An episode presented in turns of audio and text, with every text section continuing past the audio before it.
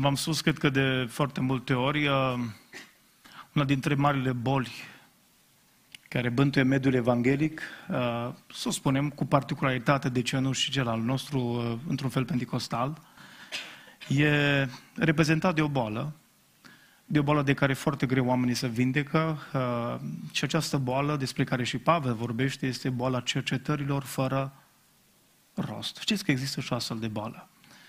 Acum, de fiecare dată când citesc acest text sau îl recitesc, îmi aduc aminte de o scenă, predicam undeva foarte convingător, zic eu, și foarte penticostal, cu mulți decibeli. Țin minte că am predicat vreo 50 și ceva de minute la un moment dat din textul ăsta, eram așa power, și mie mi s-a părut că a avut efect. La un moment dat, țin minte, m-am dat jos de la Anvon, după ce s-a terminat slujba uh, de biserică, și a venit la mine un frate. Părea atât de mișcat, și am zis, cred că a avut efect cuvântul astăzi. Wow!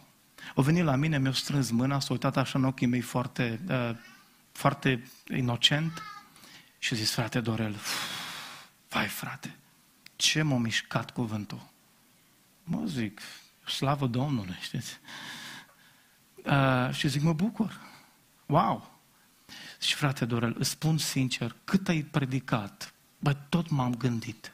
Măcar o fi fost semnul ăla pe care l-a lăsat Dumnezeu să nu fie omorât Cain.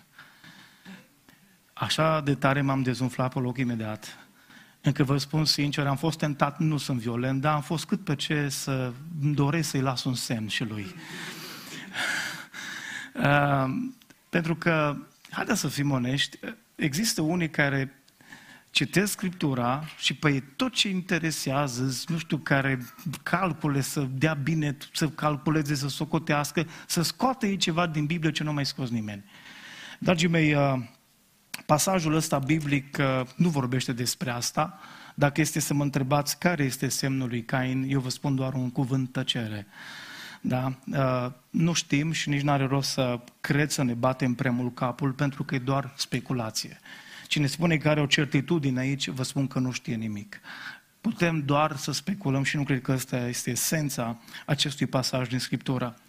Dacă însă, dragii mei, este să ne uităm cu atenție la ceea ce Dumnezeu cred că vrea să ne vorbească din Geneza, capitolul 4, din uh, această dramă teribilă, uh, cred, dragii mei, că ne vizează pe toți. Și cred că nu este doar un cuvânt despre un eveniment petrecut undeva la începuturile umanității, ci cred că este, dragii mei, un cuvânt prin care Dumnezeu vrea să ne vorbească atât de direct și atât de necesar și de real și de relevant pentru nevoile noastre chiar din ziua de astăzi.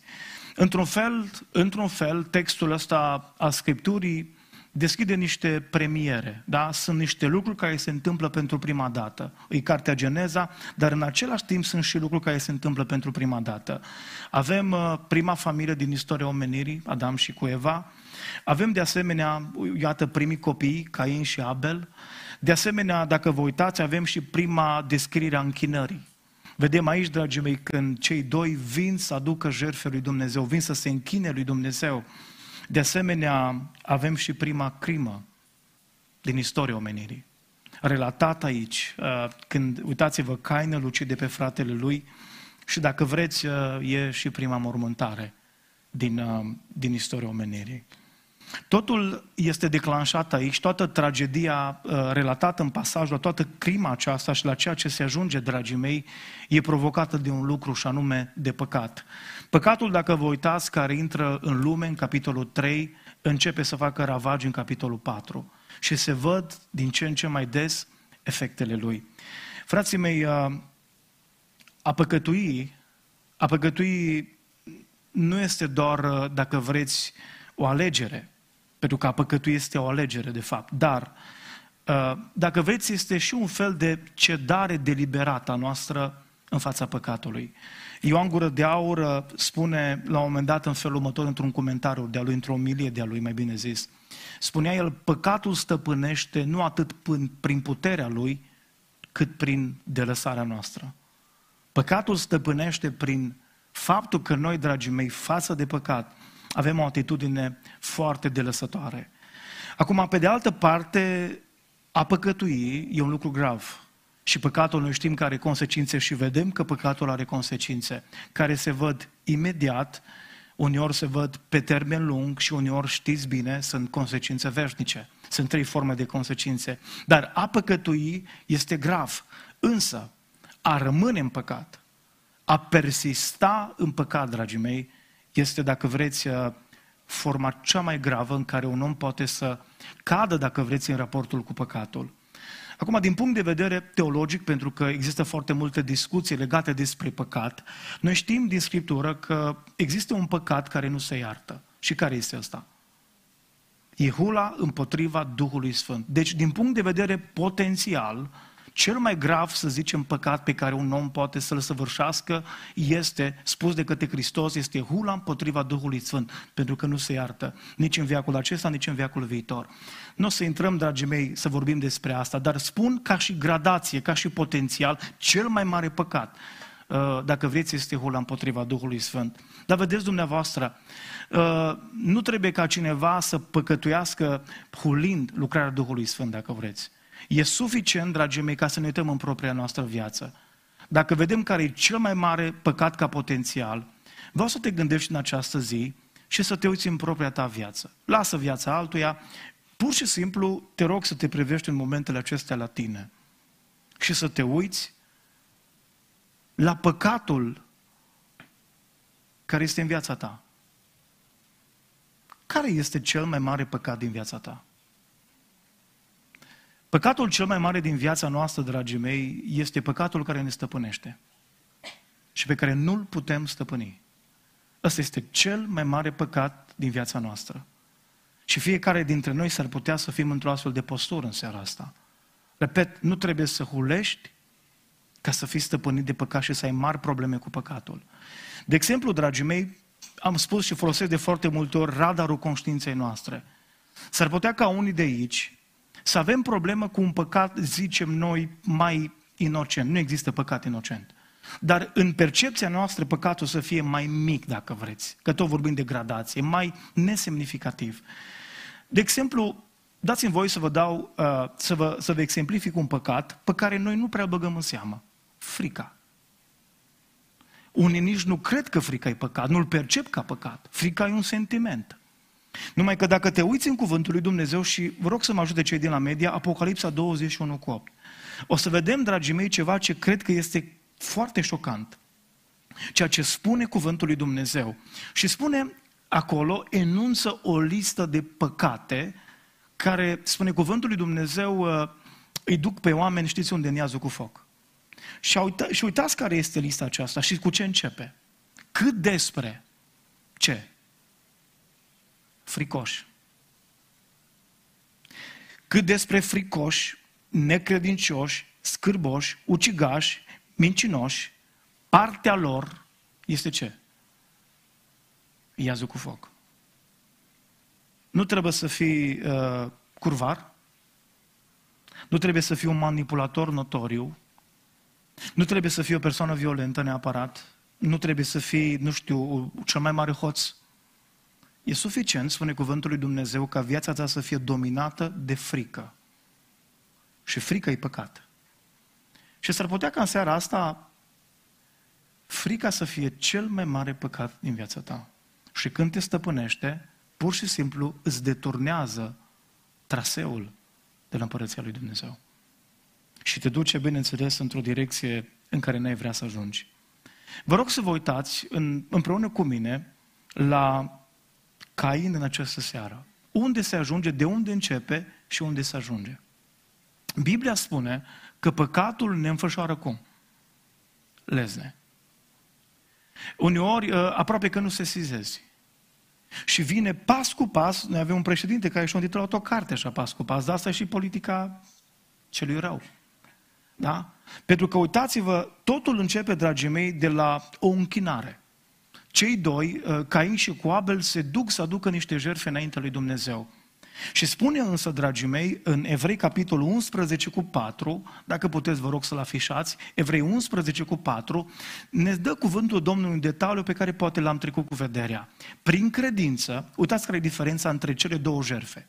Prin credință, Abel, spune Biblia, a dus lui Dumnezeu o jerfă cum? Mai bună decât Cain. Mai bună. Și cum a adus-o? Prin credință. Adică omul acesta, dragii mei, uh, Cain, uh, încearcă, uh, Abel vrea să aducă cei mai buni lui Dumnezeu. Și ne uităm pe de altă parte, contrastul ăsta este evidențiat, subliniat de cuvântul lui Dumnezeu, pentru că vrea să ne spună că uh, fratele lui nu a făcut asta. Cu alte cuvinte, dragii mei, totul a început de la o închinare superficială. Totul începe uneori de unde nu te aștepți. Adevăratele tale probleme în viață, ascultă-mă, nu încep cu momentul în care comiți păcatul. Adevărata rădăcina păcatului, dragii mei, poate merge mult timp în urmă, când pur și simplu s-a instalat un, un gând la nivelul minții tale și nu l-ai sesizat. Și vii la biserică și începi să te închini superficial lui Dumnezeu. Asta face Cain. Vine, dragii mei, stă în prezența lui Dumnezeu, nu-i mișcat de măreția lui Dumnezeu, nu-i mișcat de sfințenia lui Dumnezeu, pur și simplu vine acolo și zice, Doamne, poftim. Niște spice. În timp ce spune cuvântul lui Dumnezeu că fratele lui, Abel, a adus din grăsimea animalelor, adică a adus practic cei mai buni. Totul începe cu superficialitatea și uitați-vă, de la superficialitate și unde se ajunge? La invidie. Spune cuvântul lui Dumnezeu pentru că un păcat, dragii mei, deschide ușa la un alt păcat în viața noastră. Și uitați de unde începe și unde se ajunge. Uh, la un moment dat cei doi se închină și spune Biblia că Dumnezeu n-a privit cu plăcere spre jertfa lui Cain. Și la un moment dat zice Biblia, Cain se supără. Începe să fie invidios. Pă frate, so, cum de-l vede Dumnezeu pe mai bine decât mine? De ce el e acolo și eu nu sunt acolo? De ce el e atât de vizibil, de notoriu și eu nu Și începe, dragii mei, uitați-vă, superficialitatea deschide ușa invidiei. Invidia, uitați-vă mai departe, în textul pe care l-am citit, aduce un alt păcat, mânia. Ăsta să mânie. Pentru că ești frustrat că nu ești la fel de apreciat, pentru că ești frustrat că Dumnezeu nu ți-a recunoscut meritele cum le-a recunoscut lui Abel, spune cuvântul Domnului, uitați-vă, omul ăsta să mânie. Se posomorește fața și spune Biblia că s-a mâniat. Și când se mânie, fiți atenți, Dumnezeu îl avertizează. Pentru că există un moment când Dumnezeu spune, hei, vezi că, vezi că ai luat-o pe un drum greșit. Și în momentul în care, în care Cain, dragii mei, se mânie, Dumnezeu vine și îl avertizează și spune, hei, ai grijă ce faci. Vezi, ai atenție la păcat, nu lăsa să te stăpânească. Știți ce face uh, Cain? Comite un alt păcat. Pentru că de la, dragii mei, mânie, vei ajunge la ignoranță. Omul ăsta ignoră avertizmentele lui Dumnezeu. Vreau să vă întreb în seara asta, e cineva aici care Dumnezeu a vorbit specific săptămâna asta, poate zilele acestea, poate astăzi, și Dumnezeu te-a avertizat. Vezi că ești pe un drum greșit. Și probabil că l-ai, l-ai ignorat pe Dumnezeu. Ascultă-mă, când îl ignori pe Dumnezeu, când ignori avertizmentele lui Dumnezeu, știți unde se ajunge? La crimă. Efectiv, după ce îi vorbește Domnul, adică să-ți vorbească Dumnezeu, oameni buni, este un har. Să vină Dumnezeu să se ocupe de tine, să vină Dumnezeu și să spună și Domnul a zis lui Cain, pentru ce te-ai mâniat și pentru ce ți s-a posomorât fața? Nu e așa că dacă faci bine vei fi primit bine, dar dacă faci rău, păcatul pândește la ușă, dorința lui se ține după tine, dar tu să stăpânești. Hei, ai grijă! E un avertisment din partea lui Dumnezeu clar și explicit. Și pentru că ignor avertismentul lui Dumnezeu și ajunge, știți la ce? Imediat după aia, și ce spune Biblia că a făcut Cain? Auziți? Însă Cain a zis fratelui său Abel, haidem să ieșim la câmp. Și acolo îl omoară. Și păcatele nu se opresc aici. Ai zice, bă, după momentul în care comite crima, îi are un moment de remușcare, îi, uh, își dă seama ce-a făcut. Nu, nu, nu. Auziți? Vine Dumnezeu. Și îl întreabă Dumnezeu pe Cain, zice, unde e fratele tău? Și ce spune? Nu știu. Ce face? Minte. Un păcat deschide ușa unui altui păcat în viața ta. Și încep să fii, ascultă-mă, uh, nu doar înfășurat lesne, dar încep să fii legat și încep să fii dominat și încep să fii stăpânit de păcat. Și în această seară, dragii mei, vreau să ne uităm în cuvântul Domnului în mod explicit. Și vreau să fie, dacă veți, un, un, un semnal de alarmă, mesajul acesta. Uh, l-am intitulat, cred, din text sugestiv în felul următor. Nu lăsa păcatul să te stăpânească. Nu lăsa păcatul să te stăpânească. Cred că dacă există, dragii mei, un mesaj pe care Dumnezeu vrea să ne-l transmită din Geneza, capitolul 4, din această narațiune, este acesta. Nu lăsa păcatul să te stăpânească. Nu lăsa păcatul să te stăpânească. Și, dragii mei, motivele le vom vedea de aici din textul biblic. Și primul motiv pentru care Dumnezeu ne îndeamnă să nu cumva să lași păcatul să te stăpânească, oprește-te dacă ești în situația asta, pocăiește-te în seara asta. Știi de ce? Pentru că, dragii mei, atunci când păcatul stăpânește, ne stăpânește, primul efect pe care îl are, știți ce se întâmplă? E la nivelul minții. Păcatul, dragii mei, știți ce face? Ne întunecă mintea. Acesta este efectul direct al păcatului. Când începe să domnească peste tine păcatul, când păcatul te stăpânește, când îți stăpânește ochii, când îți stăpânește mintea, uh, când îți stăpânește, uitați-vă, întreaga ființă, uh, se întâmplă lucrul acesta și de aici începe totul, de la nivelul minții îți întunecă mintea. Și uitați-vă, dragii mei, de ce spun că îți întunecă mintea? Pentru că vă rog să vă uitați puțin, dragii mei, la Cain. Omul acesta, dragii mei, pentru că se lasă stăpânit de păcat, în loc, uitați-vă, să judece rațional o situație, reacționează instinctual. În loc să fie rațional, reacționează instinctual. Pentru că Dumnezeu nu i-a primit bine lui jertfa. Pentru că Dumnezeu nu i-a dat aceeași apreciere ca fratelui său, dragii mei, în loc să se corecteze rațional, ce trebuie să faci? Când îți vorbește Domnul, când Dumnezeu te avertizează și când vorbește specific problemei tale, hei, vezi că ai problemă cu asta. Și un har să-ți vorbească Domnul. E un mare har ca Dumnezeu să-ți vorbească, chiar dacă ceea ce spune nu-ți place, chiar dacă tu o percepi ca pe un atac sau ca pe o ofensă, ascultă-mă, e metoda prin care Dumnezeu îți spune, te iubesc. Când Dumnezeu ne avertizează, dragii mei, înseamnă că lui Dumnezeu îi pasă de noi. Ne scutură uneori Dumnezeu. Și de ce? Pentru că vrea să ne trezim. Dar omul ăsta, dragii mei, pentru că se lasă stăpânit de păcat, uitați-vă, îi se întunecă mintea și în loc să reacționeze rațional, în loc să, să, să judece rațional, reacționează instinctual. Și spune cuvântul lui Dumnezeu, dragii mei, uitați-vă, se compară cu Abel și de ce spun că reacționează instinctual? Ce se face, ce spune Biblia? S-a mâniat! Știți care este efectul, primul efect al mâniei? Este că scoate din uz rațiunea.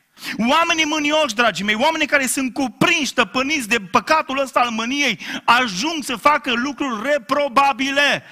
Ajungi să scoți cuvinte pe care nu le mai poți corecta uneori, ajungi să faci gesturi care sunt absolut șocante. Oamenii la mânie, dragii mei, fac multe prostii și multe păcate. Pentru că știi ce face păcatul? Când îți întunecă mintea, nu vei mai judeca rațional, ci vei reacționa instinctual. Mânia este o, o nebunie, spunea Vasile cel Mare, de scurtă durată, dar la unii, din păcate, e în prelungiri. E trecută de minutul 90 plus 10 încă. Și încă stă acolo. Și uitați-vă, de ce spun, dragii mei, că ne întunecă mintea? Pentru că, având mintea întunecată, uitați-vă, încă un gest irațional pe care îl face omul ăsta, profanează închinarea. Fiți atenți, pentru ce se duce omul ăsta, dragii mei? Pentru ce se duce Cain cu spicele acelea? Pentru ce se duce? Să se închine lui Dumnezeu. Pentru ce se duce Abel? Să se aducă o jertfă lui Dumnezeu. Adică și totul la închinare. În termenii noștri, au venit la biserică, oameni buni. Cu cine au venit să se întâlnească? Cu Dumnezeu.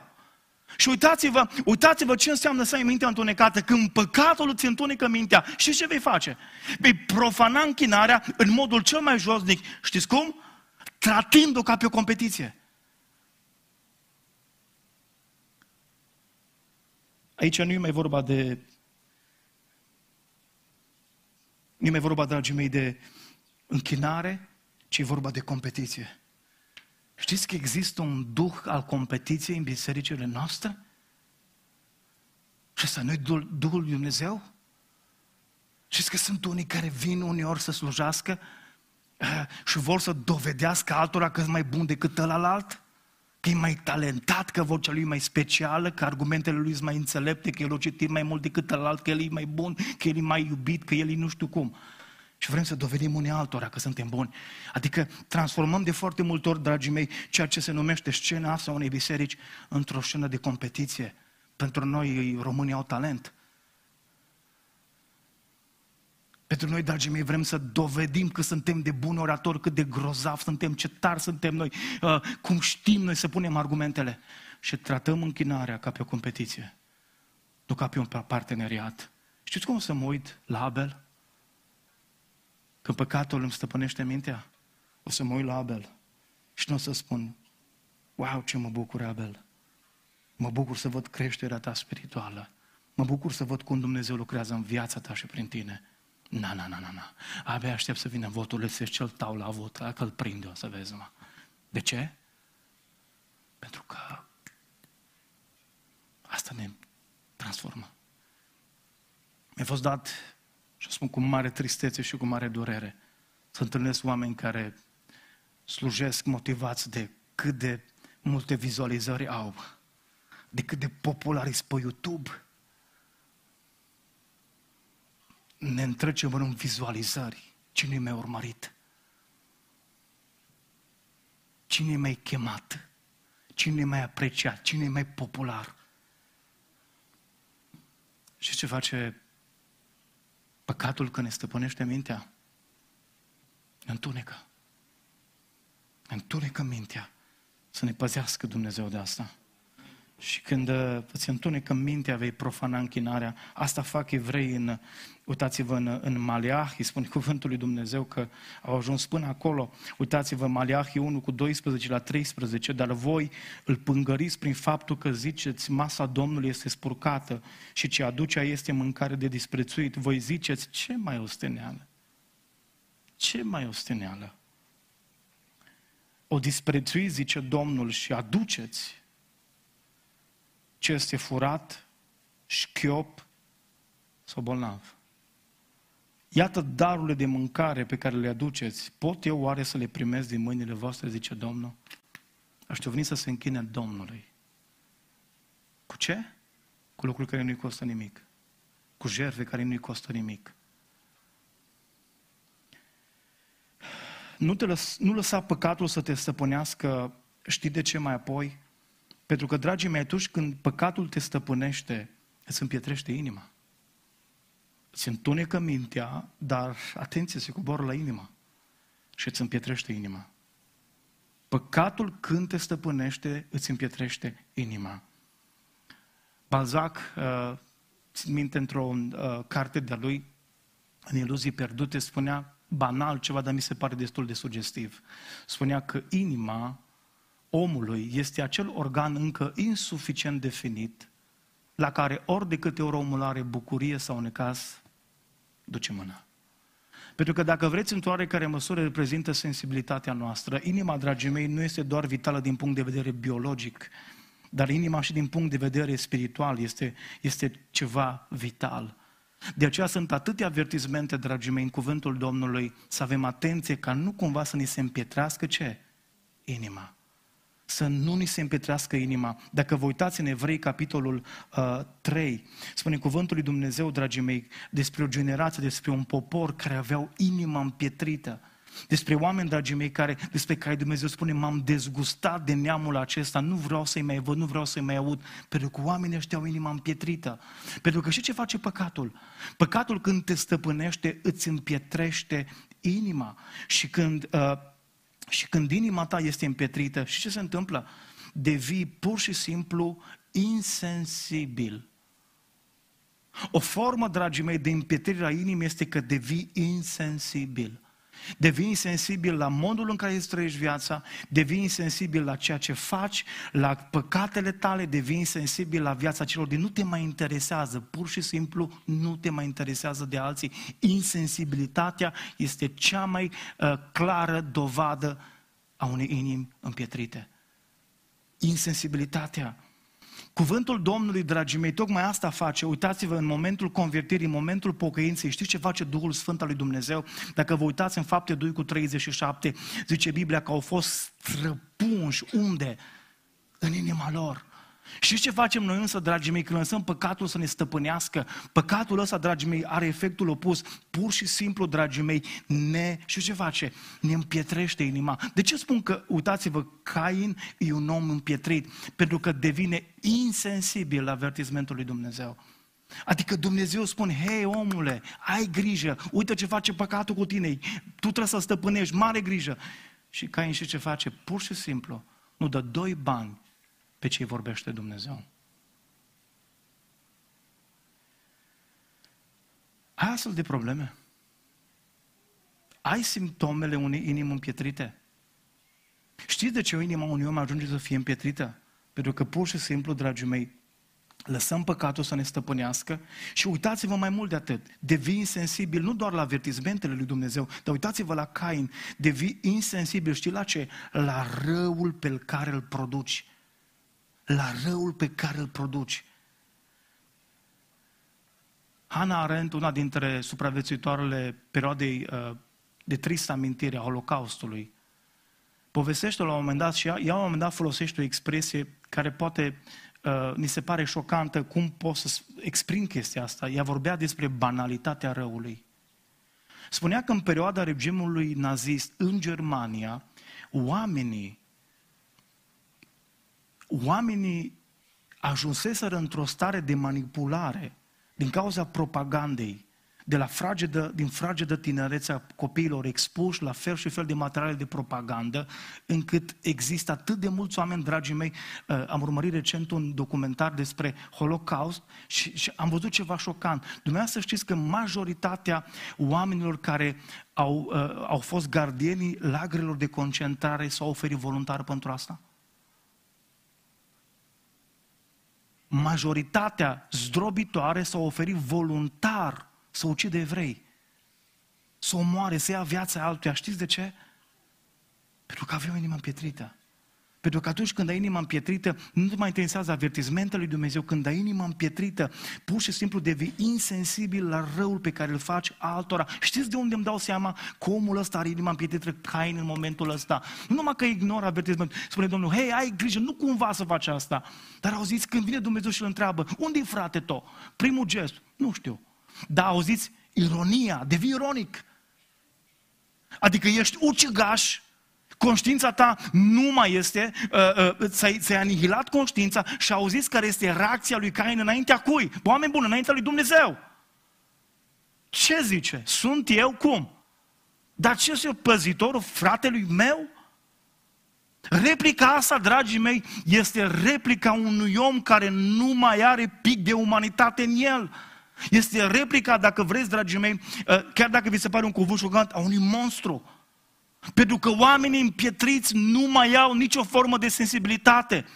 Oamenii împietriți, dragii mei, fac lucruri rele, abominabile și n-au nicio problemă.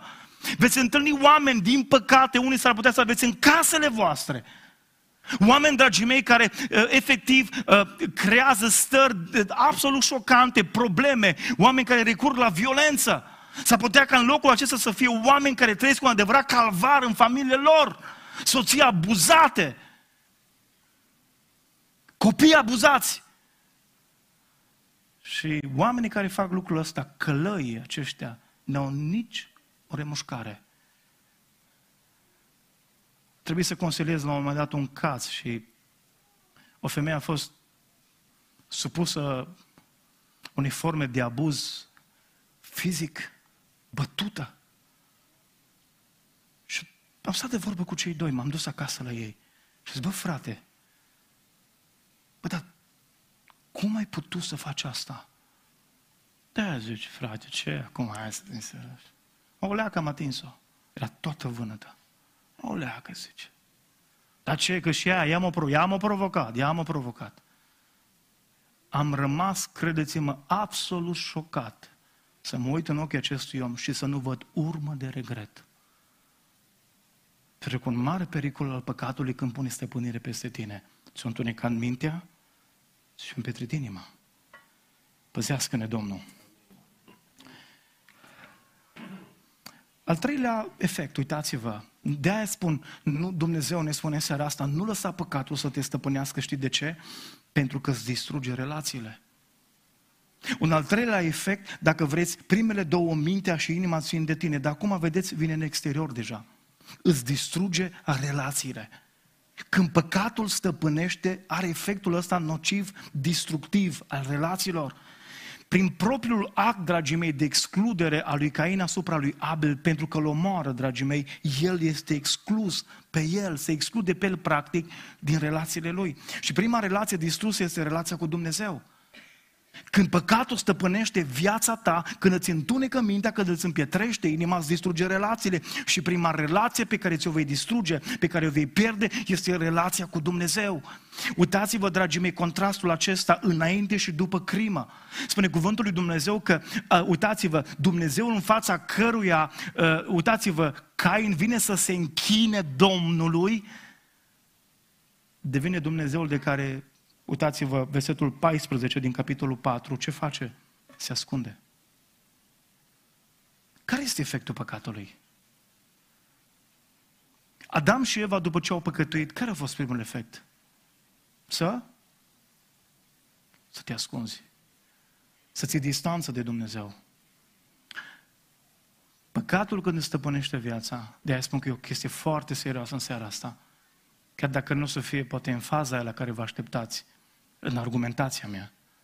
Dar îngăduiți-mi să vă spun că e un subiect atât de sensibil, atât de grav,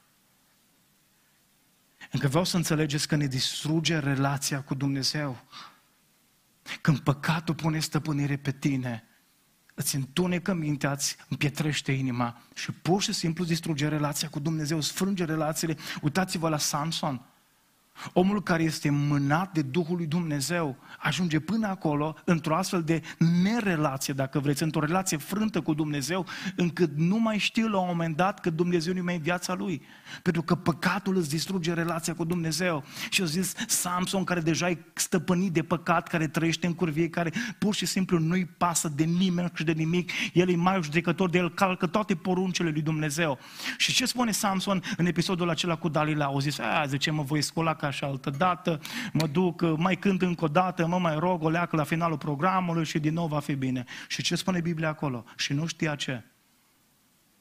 Și nu știa că Dumnezeu s-a depărtat de el. Și nu știa că Dumnezeu nu mai e acolo. Și nu știa că Dumnezeu nu mai e în viața lui. Și nu știa că Dumnezeu nu mai e în proximitatea lui. Nu există formă, dragii mei, de distrugere, de întunecime mai mare decât să nu realizezi că Dumnezeu nu mai e cu tine. Decât să nu realizezi, să vii să vorbești despre Dumnezeu, să poți să cânți și chiar în biserică, să poți să, să poți să plângi chiar la un moment dat pe un fond emoțional. Dar vreau să spun ceva, să nu ai habar, să nu ai percepția asta că Dumnezeu nu mai e în viața viața ta, pentru că asta face păcatul, îți distruge relațiile. Și prima relație care se face praf e relația cu Dumnezeu. Când ești stăpânit de păcat, nu mai ai relație cu Dumnezeu, e distrusă. Pentru că tu ajungi să iubești ceea ce Dumnezeu urăște, și anume păcatul. Pentru că te complaci. Pentru că îl ignori pe Dumnezeu, pentru că ignori avertizmentele Lui. Pentru că devii insensibil la ceea ce faci. Conștiința ta e rodată, nu-ți mai pasă, nu mai ai nicio problemă, minți cu nerușinare, minți din reflex. Păcătuiești, curvești, uh, bei, uh, dedoghezi, vorbești vulgar, nu mai contează. Toate vin. Lucruri care trebuie să le spunem, oameni buni. Nu ar fi le plăcute. Dar dacă fi după popularitate, ar fi vai de noi. Își distruge mai apoi, uitați-vă, relația cu familia lui. Cain, din ziua aceea, dragii mei, nu mai poate să stea în prezența părinților. Fuge departe. Relația cu Dumnezeu, relația cu familia lui. Imaginați-vă ce-o fi fost în inima lui Adam, în inima Evei. Să știi că ai doi copii și unul l-a ucis pe celălalt. Este distrusă relația cu familia lui. Dar uitați-vă, e mai distrusă și o a treia relație interesantă aici, e relația cu munca lui. Știi că păcatul când te stăpânește îți mai distruge o relație în care Dumnezeu, prin care Dumnezeu aduce binecuvântare? Prin munca ta. Pare ciudat. Dar auziți ce spune cuvântul Domnului? Cain, dragii mei, ce este? Ca meserie, ca job. E plugar, zice Biblia. E agricultor, corect? Acum, pământul ce era? Pământul era domeniul în care el acționa ca job. Ce lucra Cain? Pământul. Și care este efectul, dragii mei, crimei pe care o face, a păcatului pe care se văsește, care stăpânește mai apoi? Uitați-vă ce spune în capitolul 4 cu versetul 10. Când vei lucra pământul, să nu-ți mai dea rod. Blestem. Și ceea ce ți-a Dumnezeu ca binecuvântare, vei culege ca blestem din cauza faptului că păcatul te stăpânește. Știți? Când păcatul te stăpânește, poți să câștigi, vreau să vă spun ceva, poți să câștigi 7-8 mii de euro pe lună în România și îți garantez că nu te ajungi cu banii. O să fii mereu dator. Cum vin? Să și duc.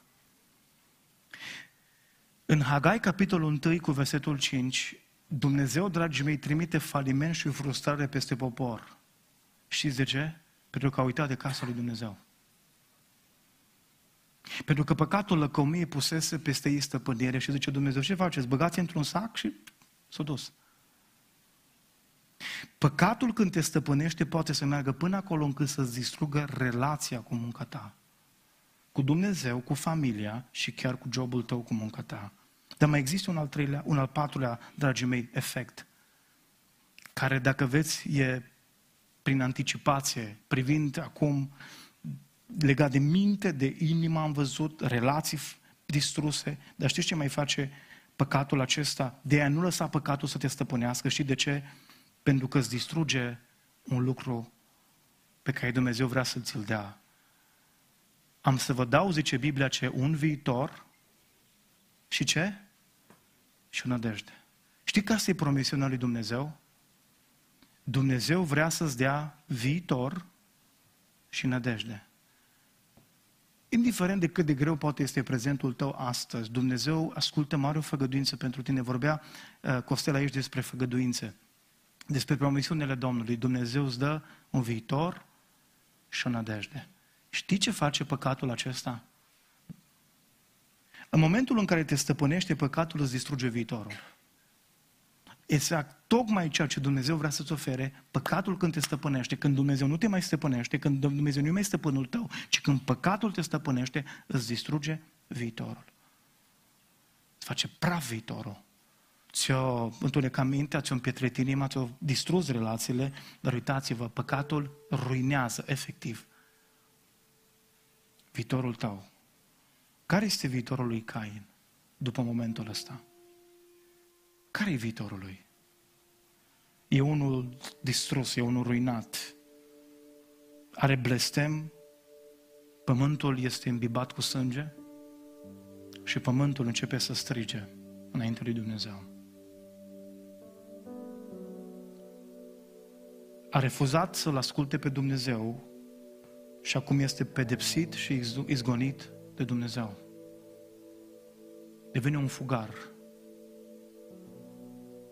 și în loc de binecuvântare, avem parte de îndepărtare de Dumnezeu. E un viitor ruinat, dragii mei, pentru că acest om devine un singuratic. Devine un singuratic în felul lui. Și știți de ce spun că viitorul lui Cain și nu numai lui, a celor care sunt stăpâniți de păcat, înseamnă ruină? Pentru că uitați-vă, vine moarte în cele din urmă. A ucis,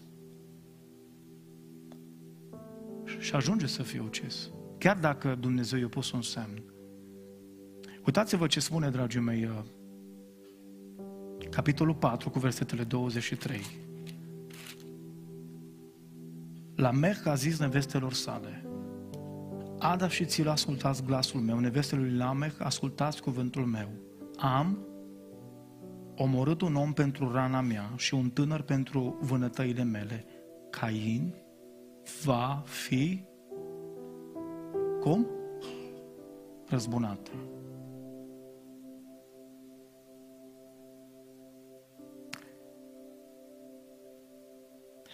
Versetul 15, uitați-vă înainte puțin. Domnul i-a zis lui Cain, nici de cum, ci dacă va omorâ cineva pe Cain, Cain să fie răzbunat de câte? De șapte ori. Ce avem dincolo? Cain va fi răzbunat. Pentru că fusese ucis. Ce face păcatul? Efectiv îți distruge viitorul. Îți ruinează viitorul.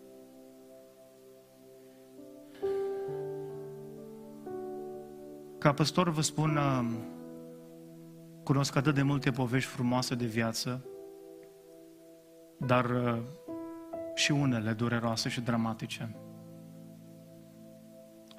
Sunt oameni la care te uiți și efectiv te bucuri și ți mai mare dragul să vezi cum Dumnezeu a lucrat în viața lor. Și în același timp nu poți decât să fii cu inima frântă când vezi pe unii care știi de unde i-a scos Dumnezeu, ce a făcut Dumnezeu în viața lor și unde au ajuns din nou, din cauza păcatului. Cu ani de zile în urmă, în uh, biserica pe care am păstorit-o, știi, țin minte că a început la un moment dat să vină un om, era spre 50, 50 probabil și mai mulți de ani, a venit la biserică. I-a plăcut așa de mult uh, ceea ce a auzit în biserică, cântările, rugăciunea, cuvântul și a început să vină constant la biserică. Când am anunțat că avem cateheză la biserică, au venit și s-au scris și au zis, vreau să mă botez și eu. Tu a zis, uh, frate Dorel, cu o flacă așa să vorbește cu frate, nu era cu Domnul, ci era cu frate, îmi zbăzim frate. Uh, și îmi zice, eu vreau să mă botez, dar am niște probleme. Și am zis, nu-i problemă. Dumnezeu a venit și pentru alea. Ce baiu? Eu aș vrea să mă botez, dar am mari probleme cu, al- cu alcoolul, mai fac câte o escapadă o dată pe săptămână, una din aia lată. Mari probleme cu tutunul, pentru că două, trei pachete de țigări pe zi cam se duc. Dar mai am o problemă, frate. Sunt foarte, sunt foarte impulsiv, sunt foarte nervos, sunt foarte agitat. Și la nervi zic multe vrute și nevrute.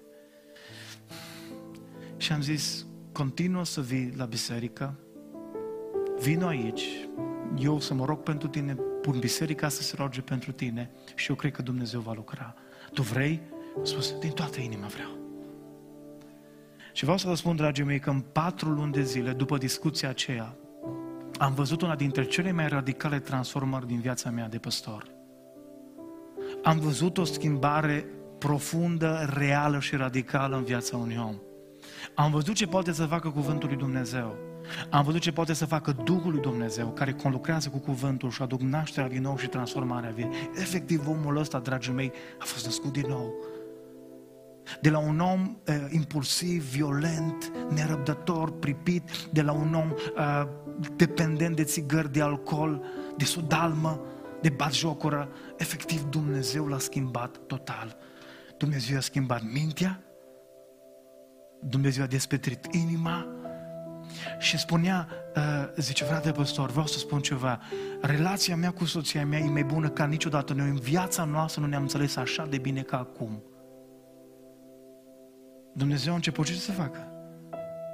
Să reclădească relațiile. Și a fost atât de fain, țin minte, țin minte ziua când l-am botezat, după patru luni de zile de la momentul discuției cu el, cateheză și a venit ziua în apa botezului. Era cel mai emoționat dintre toți candidații la botez, era cu lacrimi în ochi în apa botezului și când l-am întrebat, vrei să-L urmărești pe, să-L urmezi pe Domnul Iisus toată viața, nici nu am apucat să termin toată viața. Îl iubești din toată inima pe Dumnezeu. E așa de emoționant să vezi schimbarea și transformarea vieții unui om. Ei, omul ăsta, dragii mei, l-am văzut efectiv prinzând viața, l-am văzut, uh, era nelipsit de la biserică, uh, era atât de prins de biserică, uh, deși nu era din Ștei, era undeva la câțiva kilometri buni de Ștei, venea marțea, venea joia, venea vinerea la rugăciune câteodată, duminica nu mai vorbesc că era nelipsit. După aproximativ un an de la botez, după aproximativ un an de zile de la botez, vine într-o zi la mine și spune, frate Dorel, vreau să vorbesc ceva cu tine. Și spun ce? Zice, frate Dorel, zice, am primit, o, am primit o ofertă să mă duc să lucrez pentru câteva luni de zile în Anglia. A zis, e așa de bună oferta asta. Uite, pot să câștig, nu știu câte, erau vreo 2500 de lire pe lună, ceva, zice, extraordinar. Și a zis, eu cred că e binecuvântare de la Dumnezeu, zice, uite, am șansa să lucrez uh, pe, într-un șantier de construcție, eu mă pricep, sunt în, în domeniu și au zis, ce spui? Sfatul meu a fost, nu te du.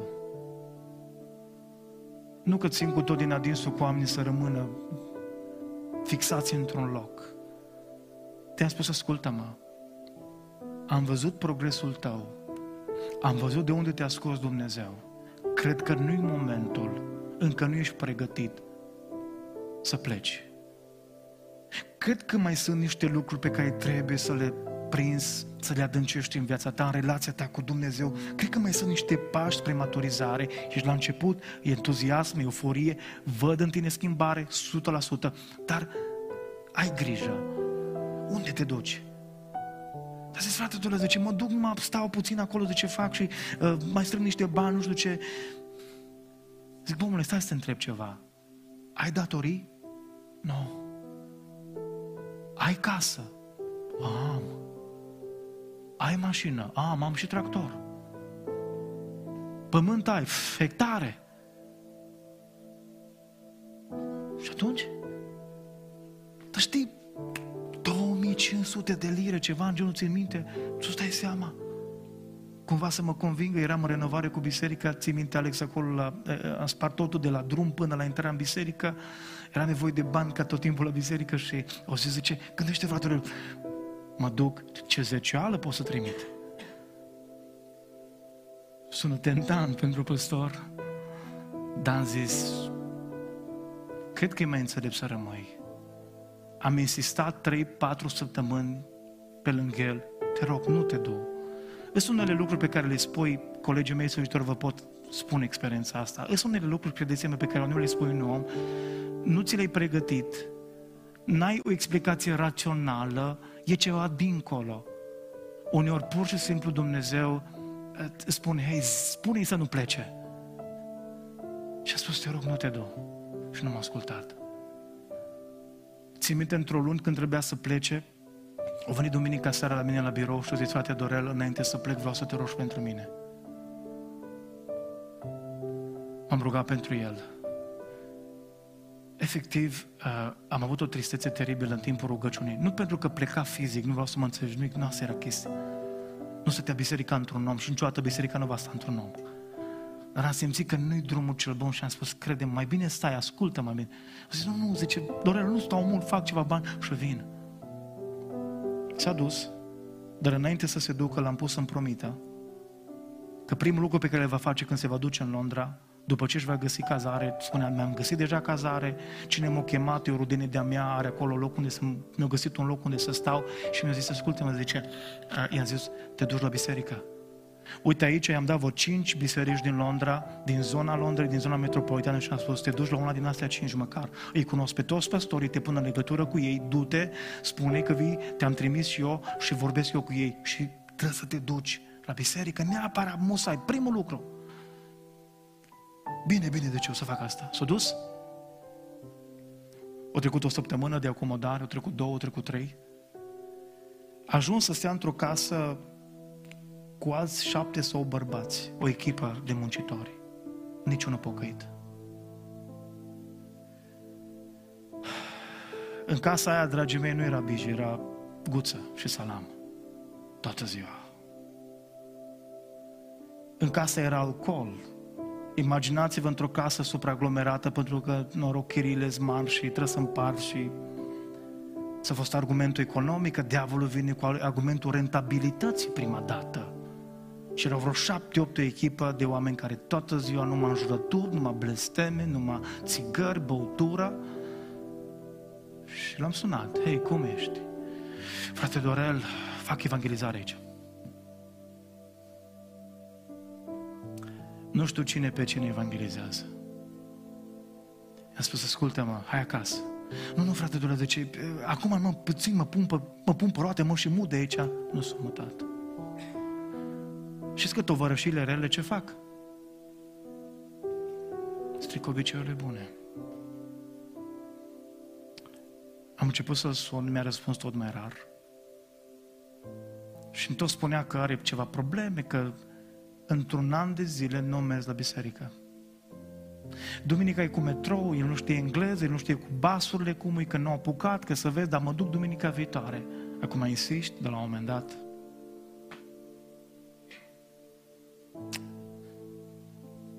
După un an de zile a venit înapoi acasă într-o scurtă perioadă, un fel de mini-vacanță, și m-am întâlnit cu el.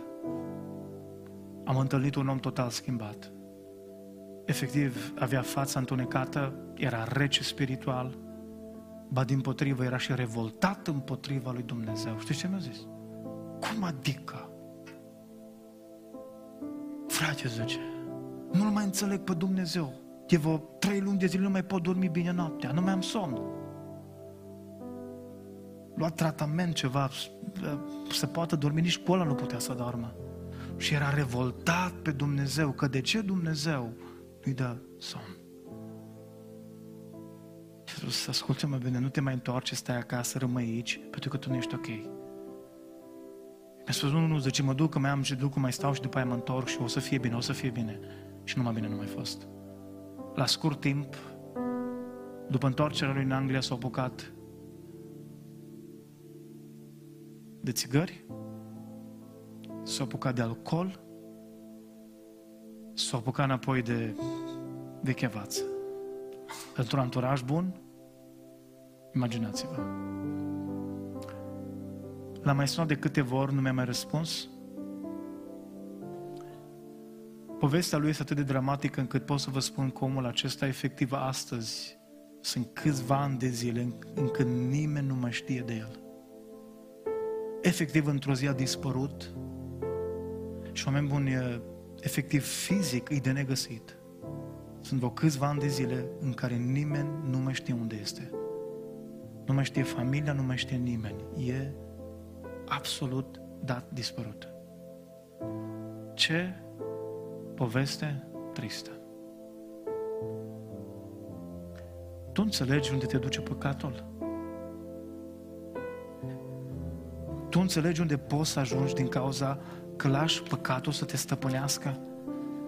de în Psalmul 119 strigă psalmistul cu versetul 133, nu lăsa nicio nelegiuire să stăpânească peste mine. Haideți să nicăm picioare în seara asta. N-aș vrea povestea lui, povestea lui Cain, povestea atât de multor oameni să fie și povestea ta. Cuvântul acesta e un cuvânt de avertizment din partea lui Dumnezeu. În seara asta Dumnezeu spune, știi, poate că, poate că tu spui, nu am, nu sunt criminal, nu sunt ucigașul, n-am făcut aia, n-am făcut aia, dar ascultă-mă, E pur și simplu suficient să lași frica să stăpânească viața ta, că de acolo deschide ușa la un alt păcat. E suficient să lași mânia. E suficient să lași invidia să te stăpânească. Și o să transform toată închinarea într-o competiție și într-un ring. E suficient să lași un păcat să te stăpânească pentru că acel păcat te va duce la un alt păcat și la un alt păcat și te va robi. E ceea ce Biblia ne spune, dragii mei, de aceea în Romane Apostolul Pavel, în, versetul, în capitolul 6 cu 12 spune și face, dacă vreți, cum zic americani, un statement, o declarație, o afirmație puternică, deci păcatul. Deci, păcatul să nu mai domnească în trupul vostru muritor și să nu mai ascultați de poftele lui. Și spune mai departe în versetul 13, spune acolo cuvântul lui Dumnezeu, să nu mai dați în stăpânirea pentru că păcatul stăpânește. Pentru că păcatul robește. Să nu mai dați, și atenție, dragii mei, nu spune că păcatul ne-a furat, ci cine dă? Cine face acțiunea asta de predare? Ce spune eu în gură de aur? Păcatul, dragii mei, stăpânește nu prin puterea lui, ci prin delăsarea noastră. Să nu mai dați în stăpânirea păcatului mădularele voastre ca niște unelte ale nelegiuirii nu-ți mai lăsa ochii, nu-ți mai lăsa gura, nu-ți mai lăsa mintea, nu-ți mai lăsa inima, mâinile, picioarele tale ca niște unelte ale nelegiuirii. E vremea să schimbi stăpânul în seara asta. E vremea, ascultă-mă, să nu mai fii rob al păcatului, ci este vremea ca orice gând, cum spune Apostolul Pavel, îl fac rob ascultării de Dumnezeu. Pentru că păcatul când mă stăpânește, mă distruge. Și am văzut atâtea, atâtea oameni, atâtea, perso- atâtea persoane, familii, copii, distruși de păcat. Se întâmplă atât de multe tragedii în fiecare zi sub ochii noștri, știți de ce? Că păcatul stăpânește și când păcatul stăpânește întunecă mințile oamenilor, păcatul împietrește inimile și devii un insensibil. Ești în biserică, dar pe tine nu te mai mișca niciodată, de luni de zile un cuvânt. Pe tine nu te mai mișcă nimic, cântarea nu te mai mișcă, rugăciunea nu te mișcă, nici măcar nu-ți poate deschide gura să te rogi.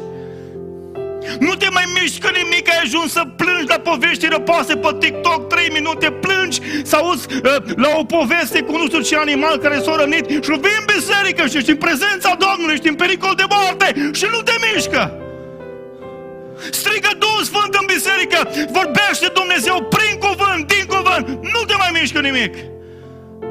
Oare nu-i semnul în inimă pietrite? Insensibilitatea ta față de alții nu este dovada faptului că inima ta începe să se împietrească.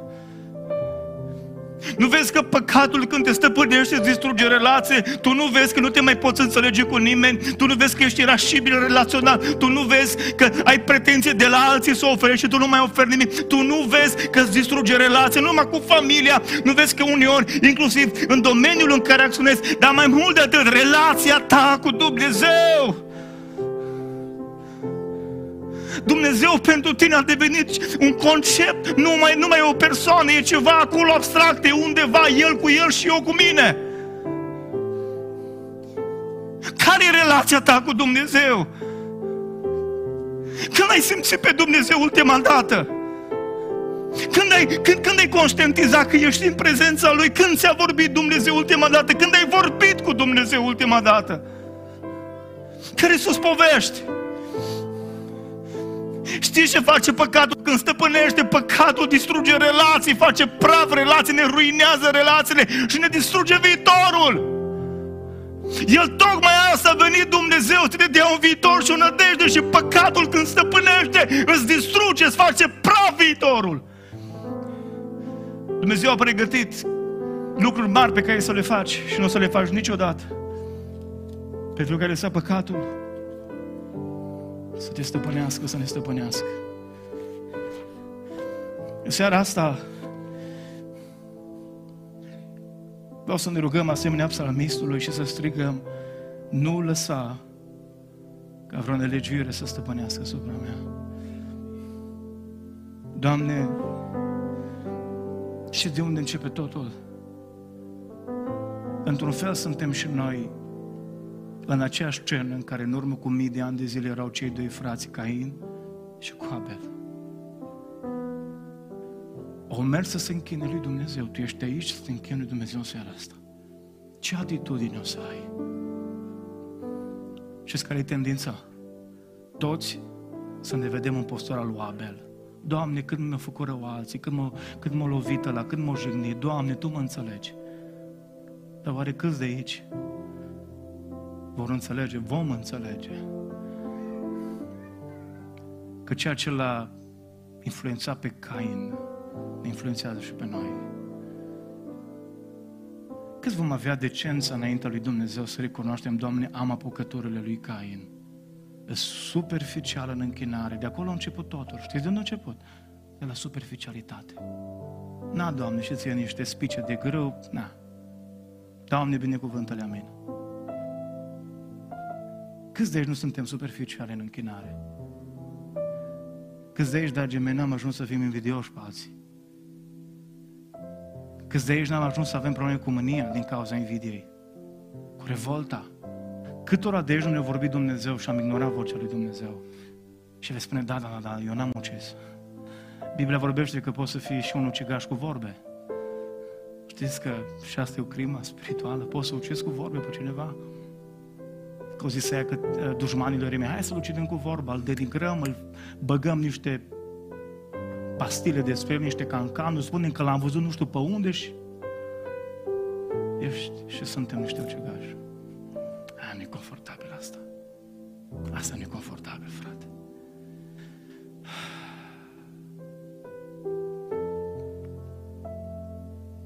Ce de făcut?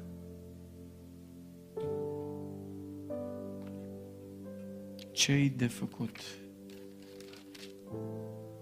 Și Domnul a zis, și în locul numele lui Cain pune-l pe al tău. Ascultă ce-ți vorbește Dumnezeu în seara asta. Geneza capitolul 4 cu versetul 6. Nu-ți trebuie prorocie. Asta e mai mult decât o prorocie. Și Domnul a zis lui Dorel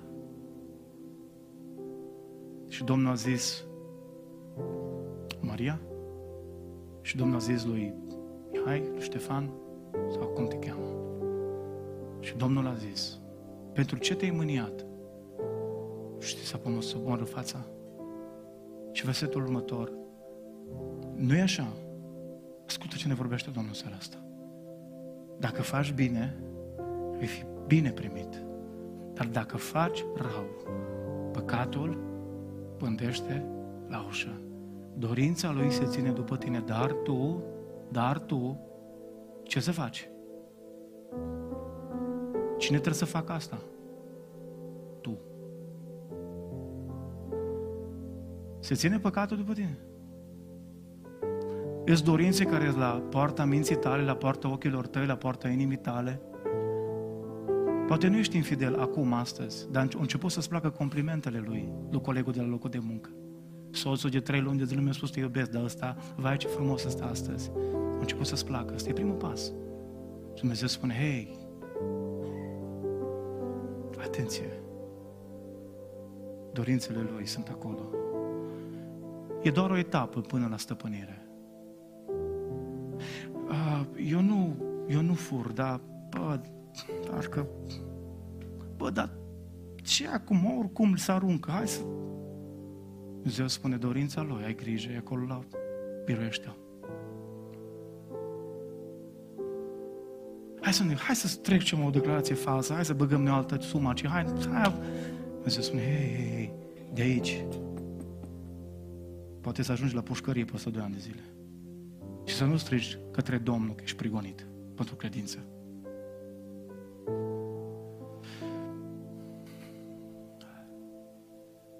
Nu știu ce veți spune voi, dar știu ce să spune Domnul seara asta. Doamne, vreau să stăpânești peste mine. Vreau să fii stăpânul meu și vreau să-mi dai puterea să stăpânesc păcatul. În numele Lui Isus Hristos. Hai să ne rugăm.